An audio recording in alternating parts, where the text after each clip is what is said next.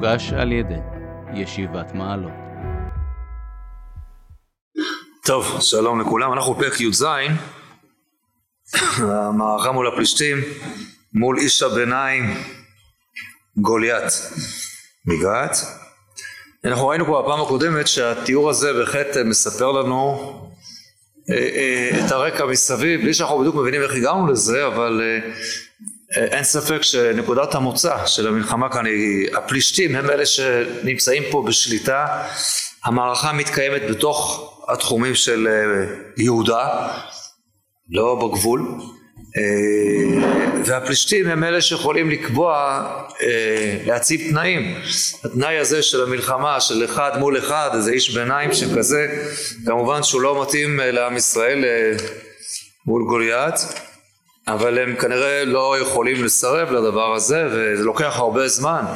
40 יום הסיפור הזה קורה שהוא כל יום משכם והערב. טוב ראינו גם את הביטחון העצמי הגמור של, ה, של גוליית של הפלישתי שאם אתם אם אנחנו אבל בסוף אתם תעבדו אותנו. בואו נתקדם קצת רק אני ארצה לשאול שאלה כאן מעניינת. ברקע כל בתגובה כולם מפחדים. פסוק י"ב פרק י"ז פסוק י"ב. ודוד בן איש שפרתי הזה מבית לחם יהודה ושמו ישי ולא שמונה בנים והאיש בימי שאול זקן בא באנשים. וילכו שלושת בני ישי הגדולים הלכו אחרי שאול למלחמה. בשם שלושת בניו אשר הלכו במלחמה אליאב הבכור ומשנהו אבינדב והשלישי שמע. ודוד הוא הקטן ושלושה הגדולים הלכו אחרי שאול. ודוד הולך ושב מעל שאול לראות את צאן אביו בית לחם. הגש הפלישתי השכם והערב והתייצב ארבעים יום ויאמר ישי לדוד בנו קח נא לאחיך יפת הכלי הזה ועשרה לחם הזה וארץ המחנה לאחיך את עשרת חריצי חלב האלה תביא לשר א' ואת אחיך תפקוד לשלום ואת ערובתם תיקח ושאול והמה וכל איש ישראל בעמק האלה נלחמים מפלישתים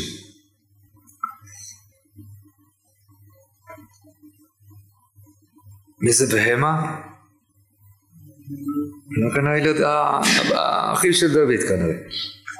וישכם דוד בבוקר ויטוש את הצאן על, על שומר ויישא וילך כאשר ציווהו ישי ויבוא המעגלה והחילה יוצא למערכה והרעו במלחמה. ותאור ישראל ופלישתים מערכה לקראת מערכה ויטוש דוד את הכלים מעליו על יד שומר הכלים וירוץ המערכה ויבוא וישאל לאחיו לשלום והוא מדבר עמם, והנה איש הביניים עולה גוליית הפלישתי שמו ניגעת ממערכות פלישתים, וידבר כדברים האלה, וישמע דוד. וכל איש ישראל בראותם את האיש, וינוסו מפניו ויראו מאוד. ויאמר איש ישראל, הראיתם האיש העולה הזה, כי לחרף את ישראל עולה. והיה איש אשר יכנו, יאשרנו המלך עושר גדול, ואת ביתו ייתן לו, ואת בית אביו יעשה חופשי בישראל. ותביא לאנשים העובדים עמו לאמור מה יעשה לאיש אשר יכה את הפלישתי על אז והסיר כפה מעל ישראל? כי מי הפלישתי הראל הזה כי חירף מערכות אלוהים חיים? ויאמר לו עם כדבר הזה לאמור כה יעשה לאיש אשר יכנו. וישמע אליאב אחיו הגדול ודברו אל האנשים ויהי חרף אליאב ודוד ויאמר למה זה ירדת? ומן נטשת מעט הצאן הנה במדבר. אני ידעתי את זדונך ואת רוע לבביך כי למען ראות המלחמה ירדת והיה דוד מה עשיתי עתה לא דבר הוא ויסו מאצלו אל מול אחר ויאמר כדבר הזה וישיבו העם דבר כדבר הראשון וישמעו הדברים אשר דיבר דוד ויגידו לפני שאול ויקחהו ויאמר דוד אל שאול אל יפול לב אדם עליו עבדך ילך מלחם עם הפלישתי הזה ויאמר שאול אל דוד לא תוכל ללכת אל הפלישתי הזה להילחם עמו כי נער אתה והוא איש מלחמה מנעוריו ודוד משכנע אותו נראה את זה בהמשך טוב. אין פה כמה דברים מעניינים מאוד. אה, אני חוזר לפסוק י"ט, כתוב את הדברים, כתוב ושאול והמה וכל איש ישראל בעמק האלה נלחמים פלישתים. מה הם לא חלק מהצבא? למה צריך להגיד שאול והמה? ברור שבהמה. כתוב ושאול וכל איש ישראל בעמק האלה נלחמים פלישתים. כמו שכתוב למשל לפני כן, כן, וישמע שאול בכל ישראל, לדברי הפלישתי, הם כלולים בכל ישראל, למה כתוב והמה? זו שאלה קטנה, נראה את המשמעות שלה אולי. אה,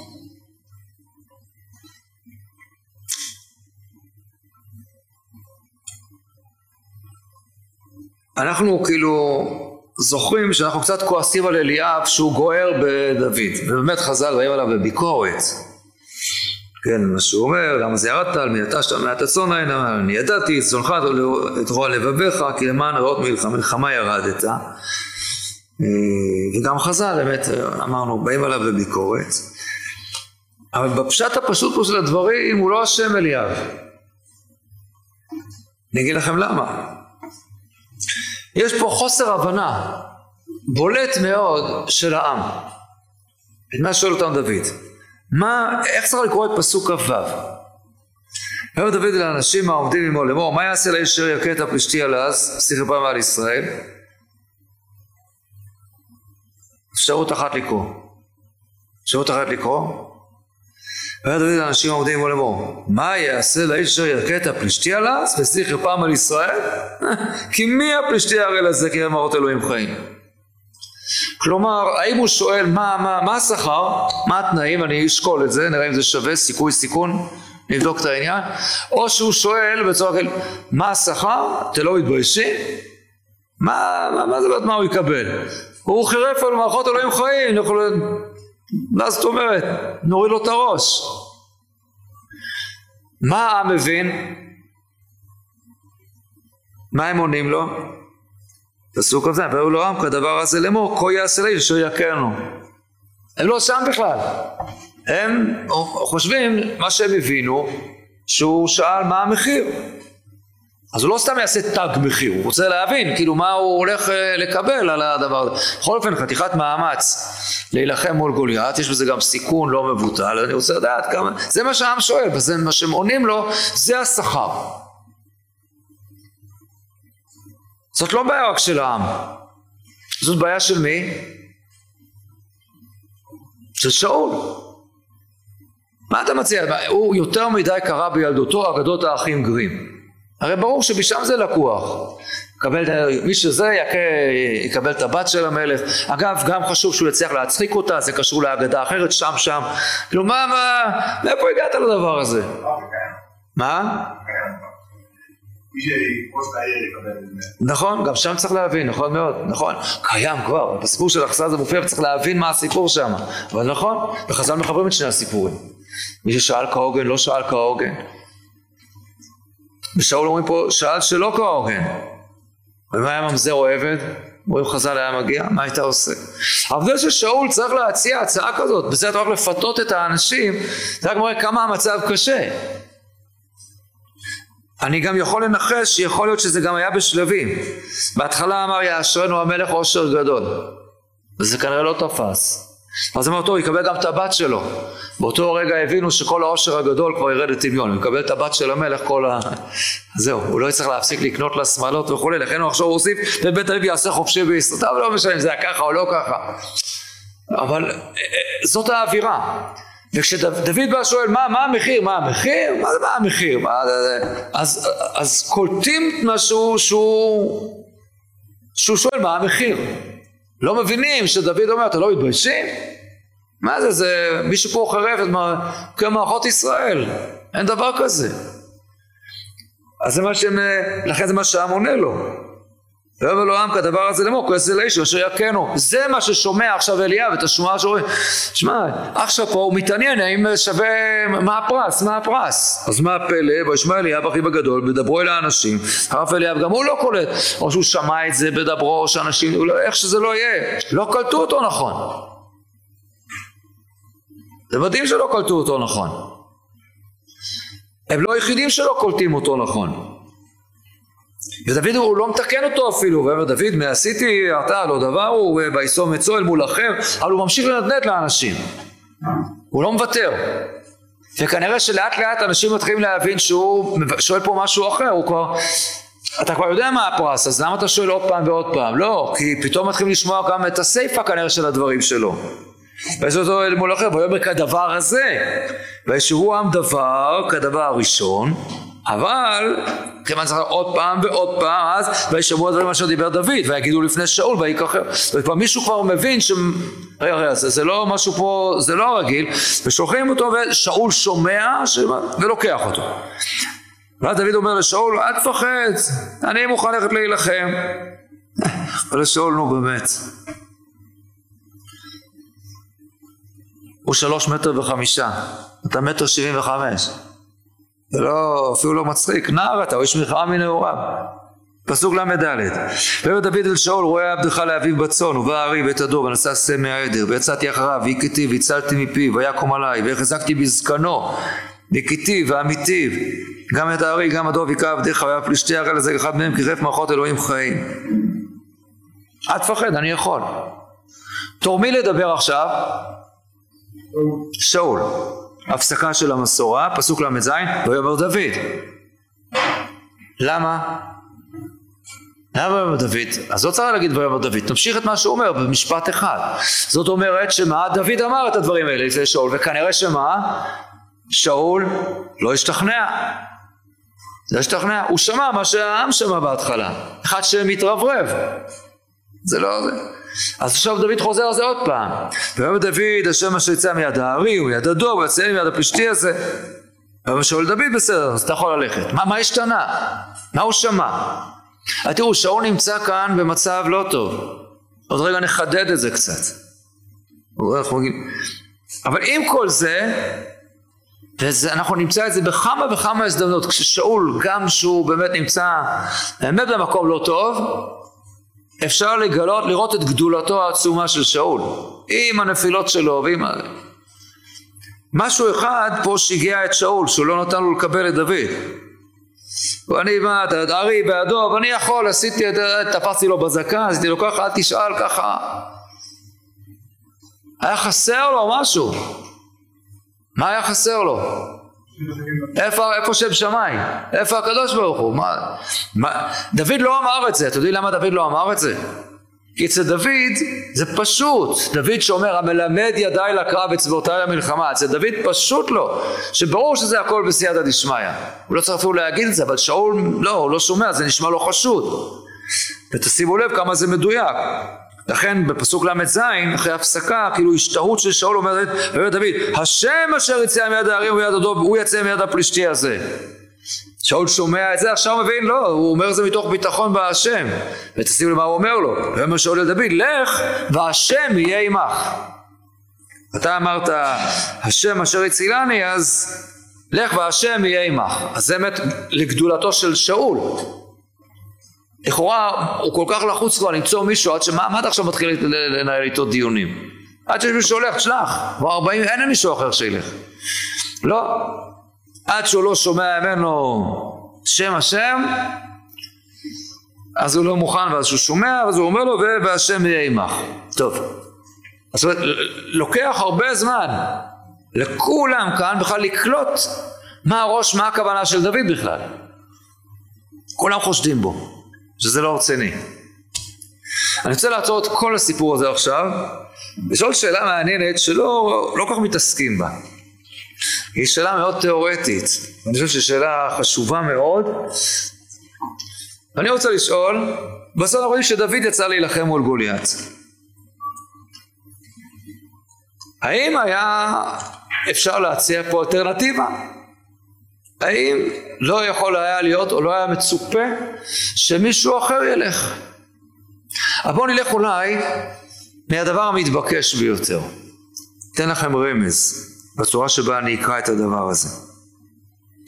ויאספו פלישתים, אני קורא שוב מתחילת הפרק, נקרא כמה פסוקים, ויאספו פלישתים את מחנה למלחמה ויאספו סורו של יהודה ויכלו בסורו ובן הזקה באפס דמים ושאול ואיש ישראל נאספו שאול ואיש ישראל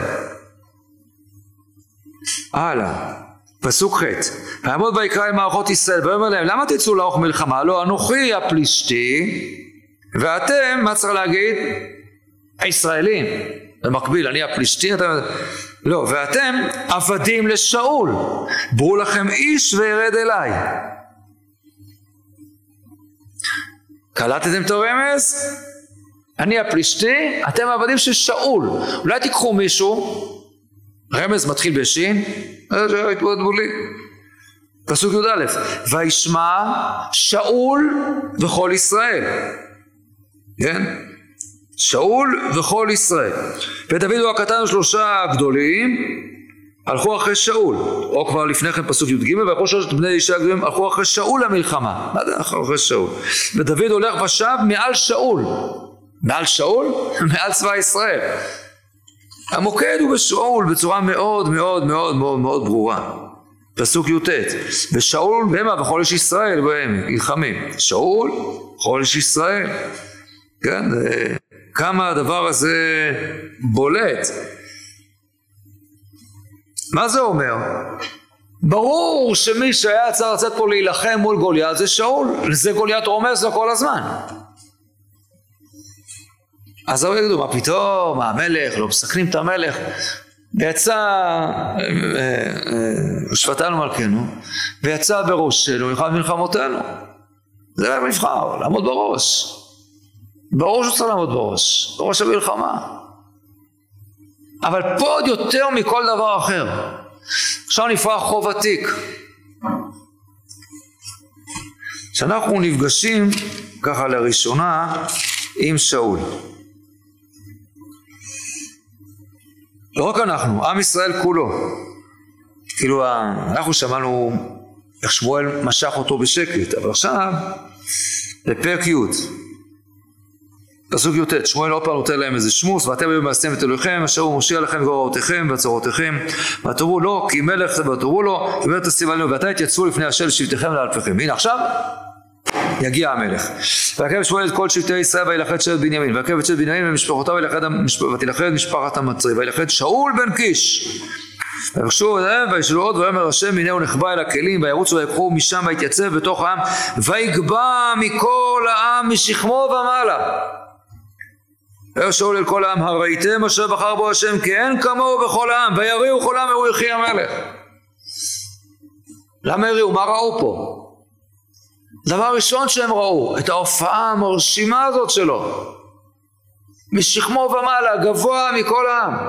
תקשיבו זה הענק הישראלי. וכבר שאלנו אז את מי זה מעניין? מאיפה שמענו שמלך צריך להיות גם גבוה? מה זה רלוונטי לעניין?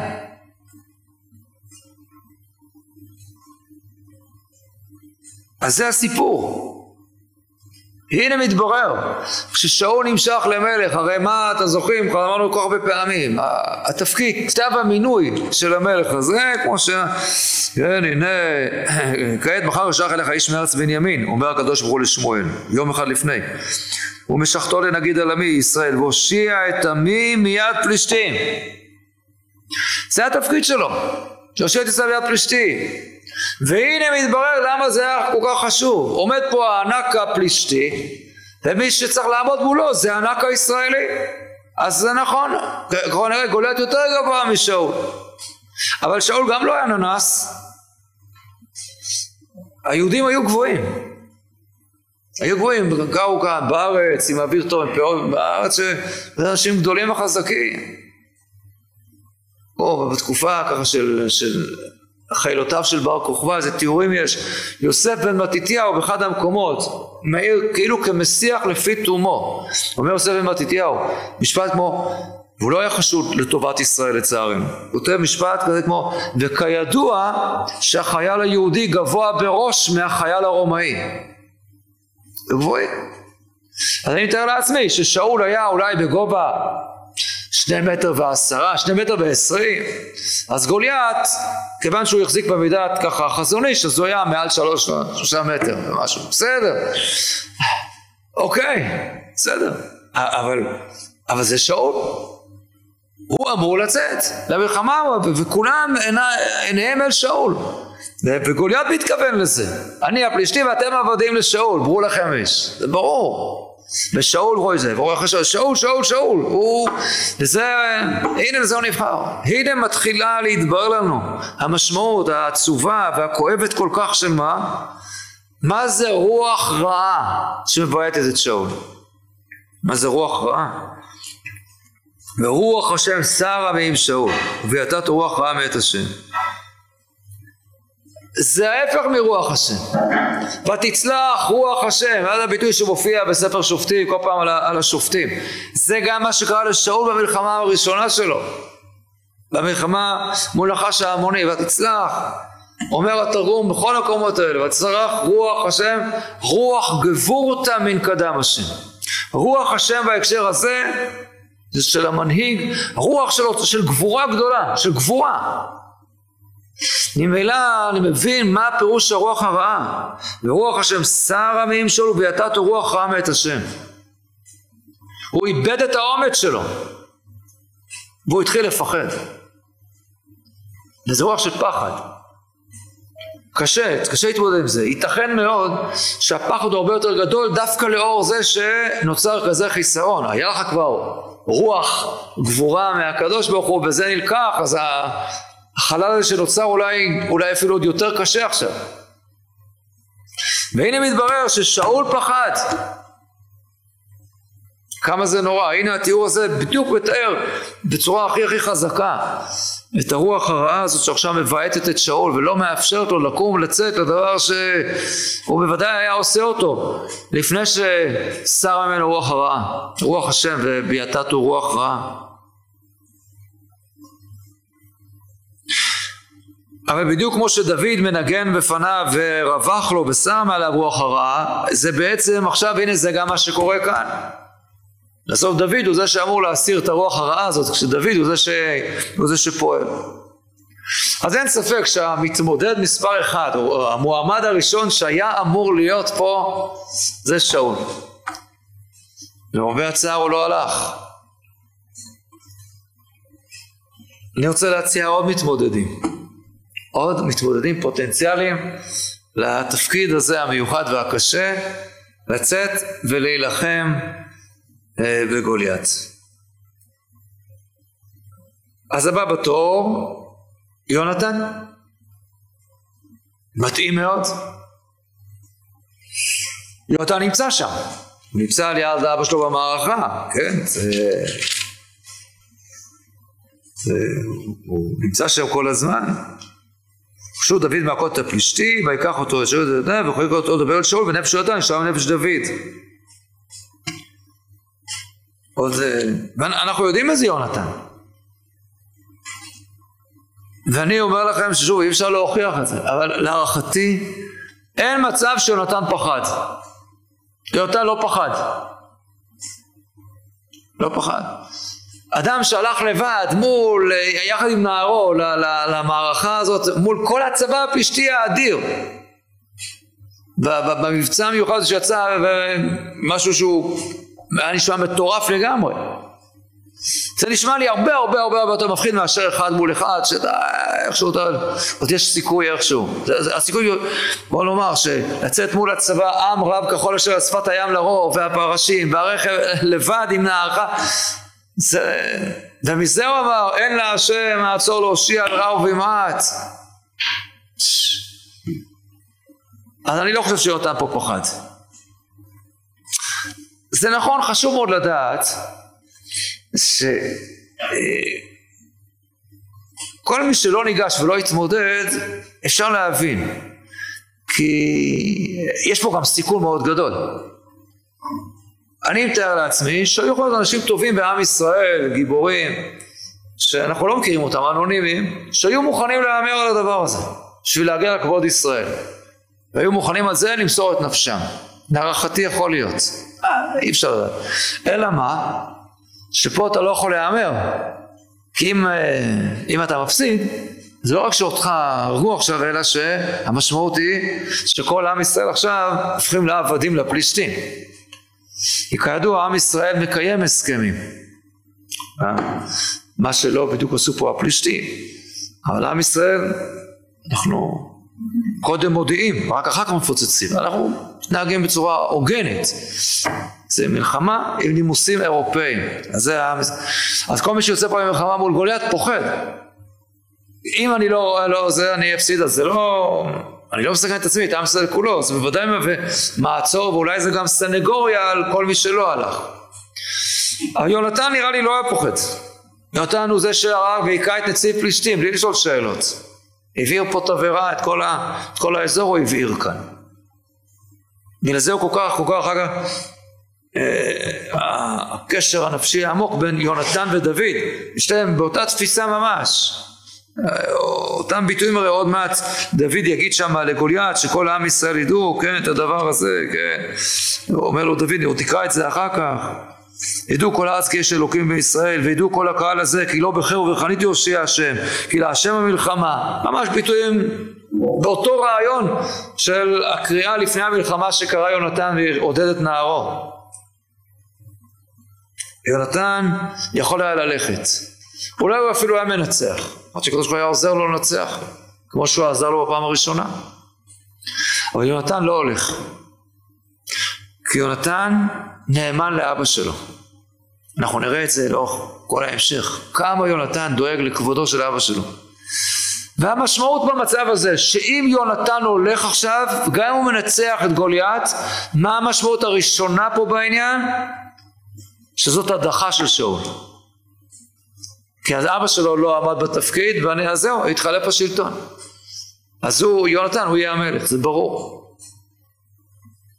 יונתן לא מוכן לעשות את זה.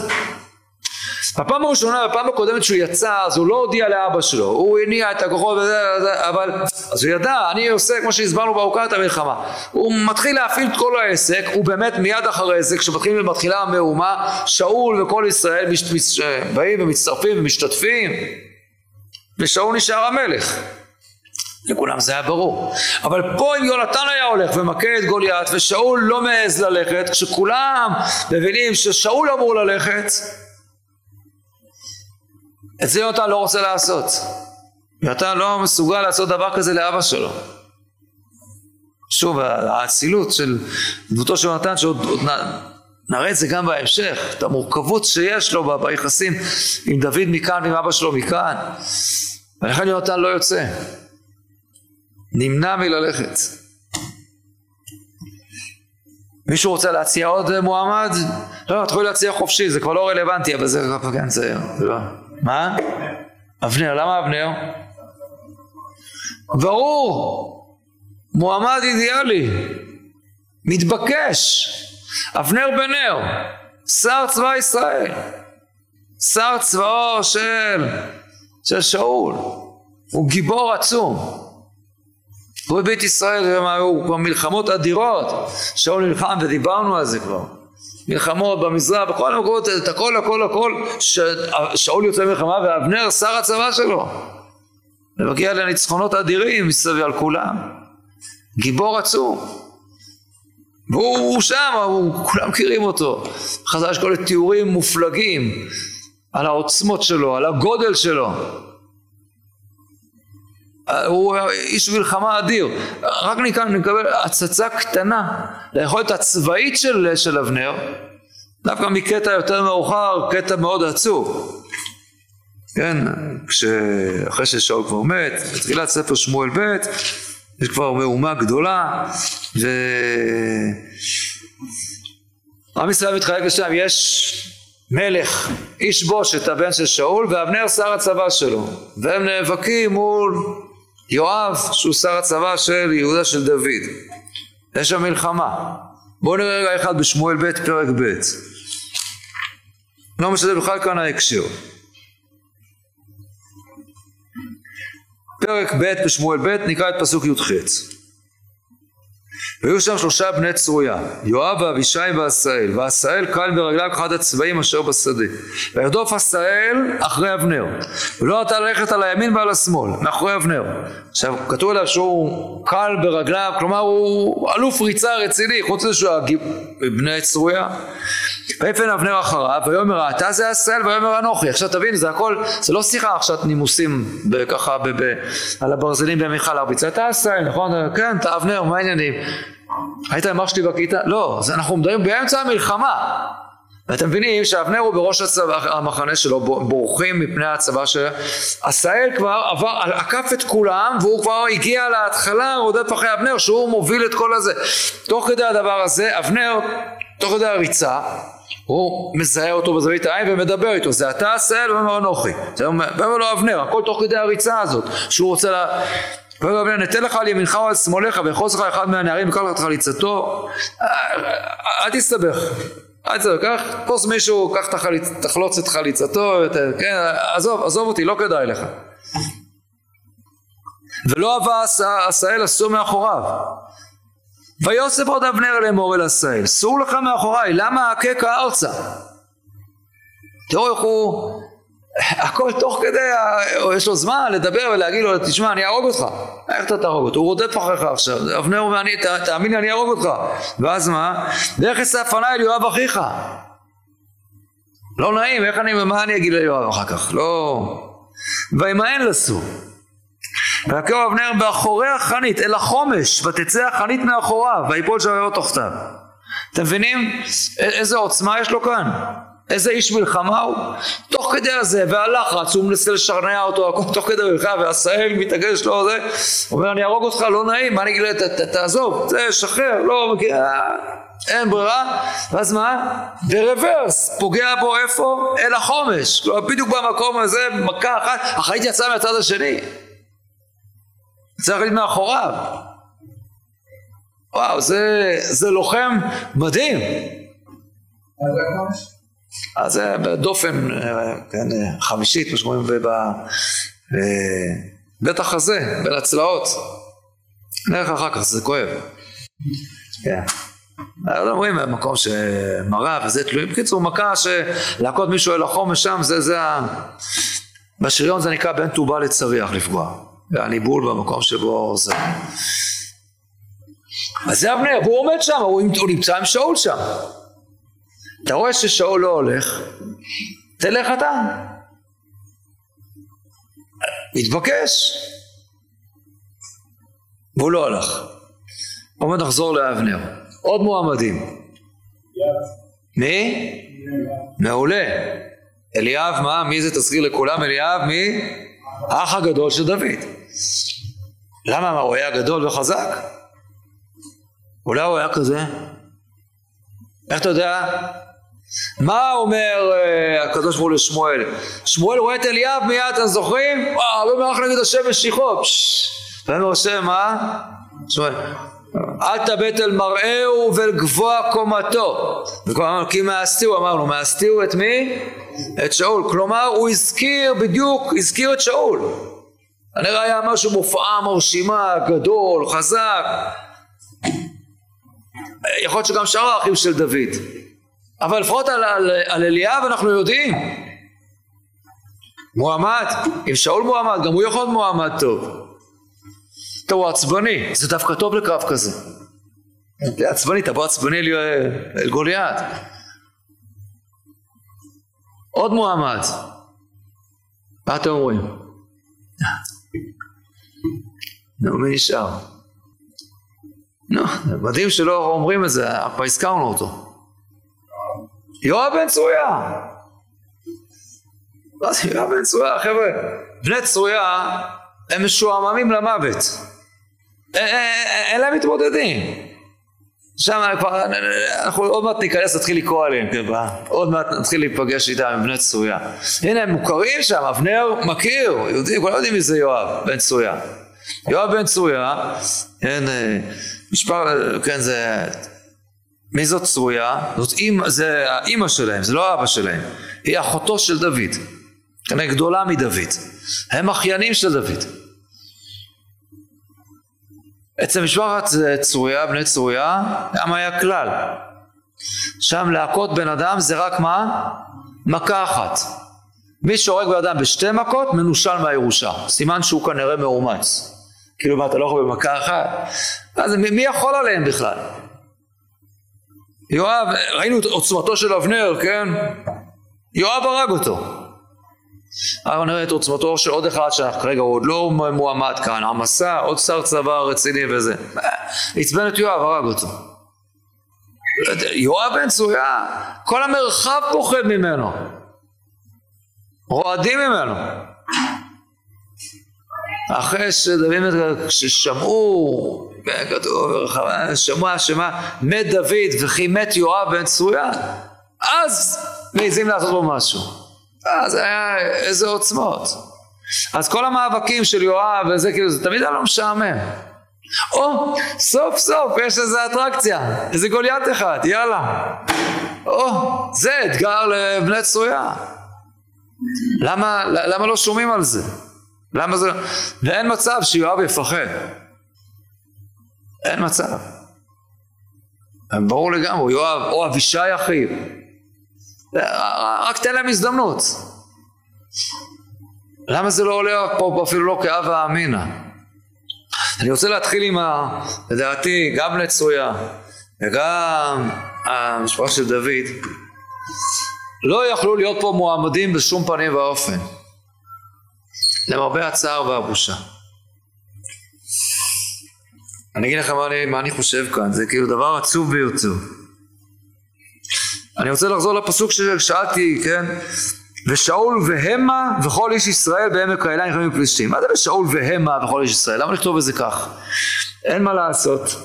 אי אפשר שלא להבין שהמה בני ישי, האחים של דוד, הם לא בדיוק כלולים בכל איש ישראל. יש כאן מתיחות, מתיחות גדולה, שהיא כבר עולה פה בצורה מאוד חריפה מעל לפני השטח. חלוקה מאוד ברורה כבר בין ישראל ויהודה. זה לא דבר שמתחיל בהתפלגות הממלכה רק בימי רחבעם וירובעם הדים לזה כבר בספר שופטים אבל פה זה מופיע בצורה מאוד מאוד מאוד עוצמתית ומי שכנראה מאוד מכיר זה שבט בנימין עם שאול בואו נראה בוא ניקח, ניקח את המלחמה הראשונה של שאול, מלחמה הצלחה גדולה מול נחש העמוני, פרק י"א. שאול שומע, יוצא להגן על יבש גלעד, באמת, ומגייס את כל עם ישראל, באמת מדהים. איזה יופי, זה נשמע באמת טוב, באמת, זה היה טוב.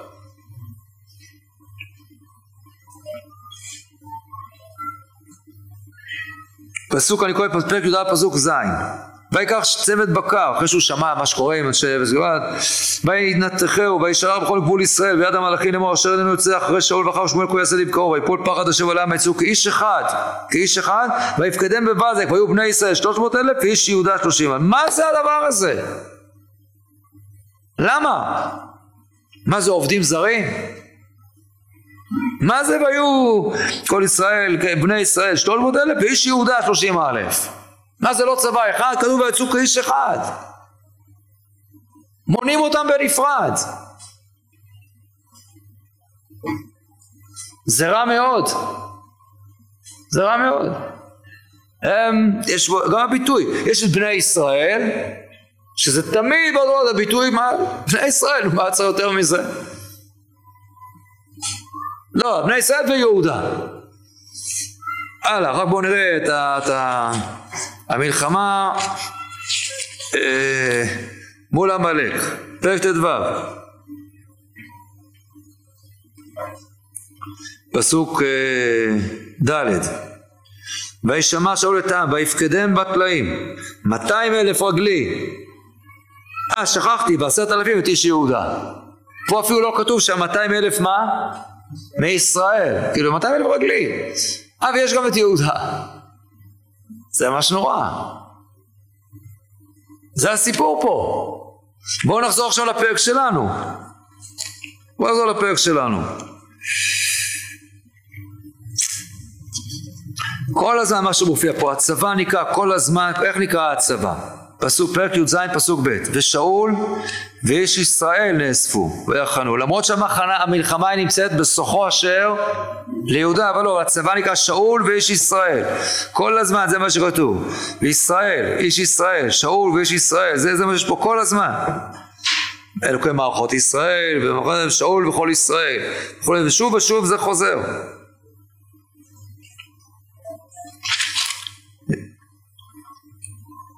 הלאה, ואז פתאום שומעים את גוליית למשל, אני קורא שוב בדילוגים, פסוק כ"ד, וכל איש ישראל בראותם את האש וינוסו, ויאמר איש ישראל, הראיתם את לקרבת ישראל, רק איש ישראל, איש, אנחנו כבר מבינים, כבר יודעים שאיש ישראל זה לא בהכרח כולל את יהודה. רק עד עכשיו לא שמנו לב לזה כל כך, ישראל, כלל ישראל, לא, זה לא ככה. בהקשר הזה זה בעייתי. ואיך אני יודע שאכן זה בסופו של דבר זה מה שיקרה? כי תראו איזה שינוי קורה בסוף. פתאום מתברר שמגיע איזה מישהו שכן מצליח לנצח את גוליית. הכל התהפך. מאיפה הוא? הוא מיהודה, ואז תראו אחרי שהוא ממוטט את הזה, תשימו לב, פסוק נ"א. וירוץ דוד ויעוד אל הפלישתי, ויקח את חרבו, וישלפה מטהרה וימוטטהו, ויכרות בה את ראשו, ויראו הפלישתי כבד הדרגות, ויקום, עכשיו שימו לב, פסוק נ"ב. ויקומו אנשי ישראל ויהודה ויריבו וירדפו את הפלישתים. איפה היו יהודה עד עכשיו? לא ספרו אותם. לכן זה פסוק נ"ב. לא חשוב. פתאום מגיע מישהו מיהודה ו... אנשי יהודה לא נספרים ואין הווה אמינא שעליהם מדובר בכלל. מה, המלך ייתן לאחד מיהודה עכשיו? מה המשמעות לתת את הבת שלו, של המלך? זה לא רק משהו רומנטי, או מישהו שרוצה להיפטר ממנה שהיא מעוכבת בשידוכים. אז זאת ההזדמנות כבר לשחרר אותה. אדם שנושא את בת המלך, אז הוא הופך להיות, מה? הוא חתן המלך. חתן המלך יש כבר מצב שהוא, מה אולי הוא יהיה אחר כך? הוא יהיה יורש. אז יש גם בן, נכון, בנים, אבל הוא, הוא, כבר, הוא כבר בעסק. תבדקו אצל האנגלים שם מה קורה שם. מסובך. אנחנו היום. אז זה בכלל לא, אין פה הווה אמינא בכלל. יש פה חידוש. שמה? שישי שהוא איש ידוע והאיש בימי שאול זקן בא באנשים כאילו מציינים אותי ישי למרות שהוא מיהודה אבל הוא איש נשוא פנים זקן בא באנשים והחידוש הוא ואנחנו שלושת בני ישי הגדולים הלכו אחרי שאול למלחמה. וזה לגמרי לא היה ברור ולא פשוט. לא לוקחים כוח אנשים מיהודה. בטח לא לאיזשהו תפקיד בכיר. ולכן הפסוק הכואב הזה ושאול והמה וכל איש ישראל בעמק האלה חיים פלישתים כן, פסוק כואב מאוד. ישי שולח לבן דוד להביא ככה אוכל קצת לאחים שלו. אז יכול להיות הפשטנים אומרים בגלל שכבר עברו 40 יום זה הרבה יותר מדי ארוך יותר ממה שחשבו נגמרה הצדה יכול להיות יכול להיות שהם מקבלים הוא פוחד ישי שהם יקבלו פחות מאחרים. הוא נותן גם לשרה א' נכון? זה נראה זה נחמד כזה. דואג גם למח"ט לא בטוח שזה הסיפור. יכול להיות שהיום זה היה כבר נחקר על ידי כרמלה מנשה יכול להיות שהוא מרגיש צורך מה? שר האלף, כנראה שר האלף של מה? של הגדוד או החטיבה שנמצאים מה?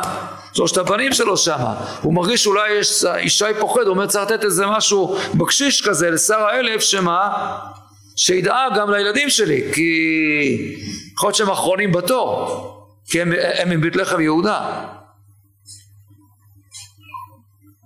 ולכן בכלל אף אחד לא מעלה בדעתו לקחת פה אה, מישהו מהם שיתנדב ל, ל, ל, ל, לתפקיד הזה או מישהו מבני צרויה. לא, לא, לא ייתנו להם. ודוד איכשהו עם כל המהומה והבלגן שהוא עושה הוא גם כנראה לא נראה להם מאוד מאוד מאיים. באמת נראה איזה משהו ככה נער ככה לא לא, לא, לא עושה איזה רושם, כן, זה הרי גם מה ש... כשהפלישתי רואה אותו, בית הפלישתי ויראו, וירא דוד ויבזהו, כי היה נער, אדמוני, יפה מראה, בקיצור, ומה אתה... שלחתם לי פה איזה גדנאי להילחם מולי. מה זה? זה איפה ה... אז זה אולי לא היה כל כך מים, אבל לא לוקחים את כל ה... את האופציות היותר רציניות, שכאילו שבט יהודה, ודאי שלא. תראו את ההמשך.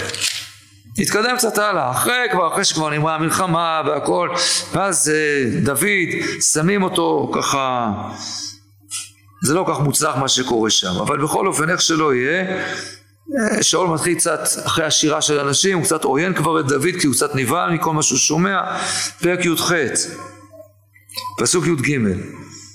ויסתירהו שאול מאמו וישימהו לא שר א', ויצא ובוא לפני העם ויהי דוד לכל דרכיו משכיל והשם עמו. וירא שאול אשר הוא משכיל מאוד וירא מפניו. וכל ישראל ויהודה אוהב את דוד כי הוא יוצא בא לפניהם. אצל דוד קורה דבר מדהים. כל ישראל ויהודה אוהבים אותו. כי כשהוא יוצא לפניהם הוא יוצא לפניהם והם כולם שווים אצלו. הוא שר האלף עכשיו יש לו כבר תפקיד בכיר. אבל אצלו אין הבדל. ישראל ויהודה זה אותו דבר מבחינתו לא עושה פרוטקציות לא לאלה ולא לאלה, כולם אוהבים אותו, כי הוא יוצא ובא לפניהם, בניגוד למה שהיה עד עכשיו. וזה דבר בעייתי מאוד מאוד, זאת אומרת, אם, אם זה המצב עכשיו בעם ישראל, אז זה דבר חמור מאוד. שאול שאמור להיות זה שמאחד את כל עם ישראל. אז אמרתי, הדבר הזה הוא כבר בתקופת ספר שופטים אפשר להריח אותו. אולי אחד המקומות הבולטים ביותר. זה בשירת דבורה. שירת דבורה זה המקום שמבטא את הפירוט שיש בין השבטים בתקופת אה, ספר שופטים. בצורה מאוד מאוד בולטת. היא עושה חשבון, אלה למה לא באו ואלה לא באו, איפה אתה, איפה זה, כל אחד עם הסיבות שלו. היא משבחת את הבודדים שהמתנדבים בעם ברכו השם. יש משהו אחד שהיא לא מזכירה בכלל. יש שבט אחד שהיא בכלל לא מתייחסת אליו.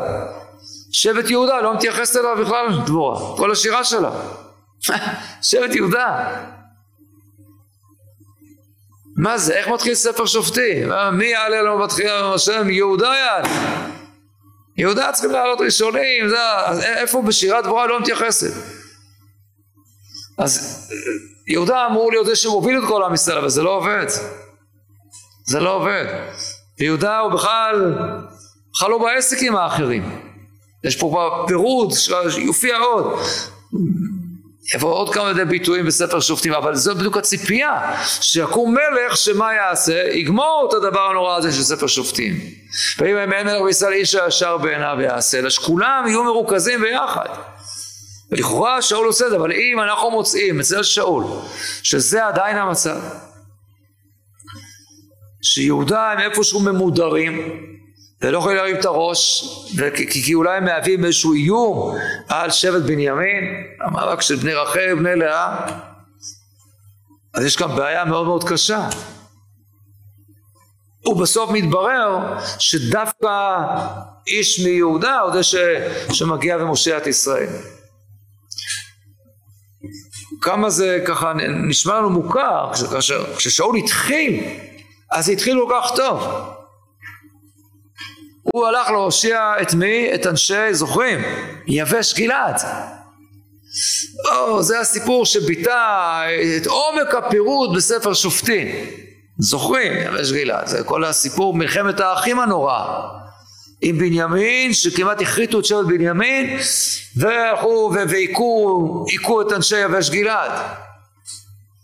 הנה בא שאול, האיש מבנימין, ולוקח את כל עם ישראל להגן על, להושיע את אנשי יבש גלעד. נפלא, זה, זה, זה בדיוק מה שאמור להיות. כל התיקון, בלי... ושבט בנימין שכבר נודע שם בסוף, והנה עכשיו, הנה, הנה כל הציפיות, מגיע איש מבנימין, והוא זה שעכשיו הולך ולוקח את כל ישראל אחריו. את כל ישראל ואת יהודה הוא משאיר בחוץ. איזו תקלה. כמה זה כאן כואב הדבר הזה. ככה אי אפשר לנצח. ככה אי אפשר להגיע לרוח השם. אז ככה ירדו לנו המתמודדים הללו, אולי האחים של דוד, לפחות אליאב, בני צרויה, לא שייך, לא ייתנו להם פה. אבל נשאר לנו עוד מתמודד אחד רציני מאוד, שממש ממש ממש היה אמור להיות בעסק. האיש ככה מקורב לשאול, שר הצבא שלו, דוד שאול או בן דוד של שאול, תלוי, לא משנה, בפסוקים, גיבור, מתאים. למה הוא לא היה? טוב, נצטרך לחשוב על זה איזה שבוע לפחות. אז פעם הבאה נבדוק מה הסיפור של אבנר פה בעסק.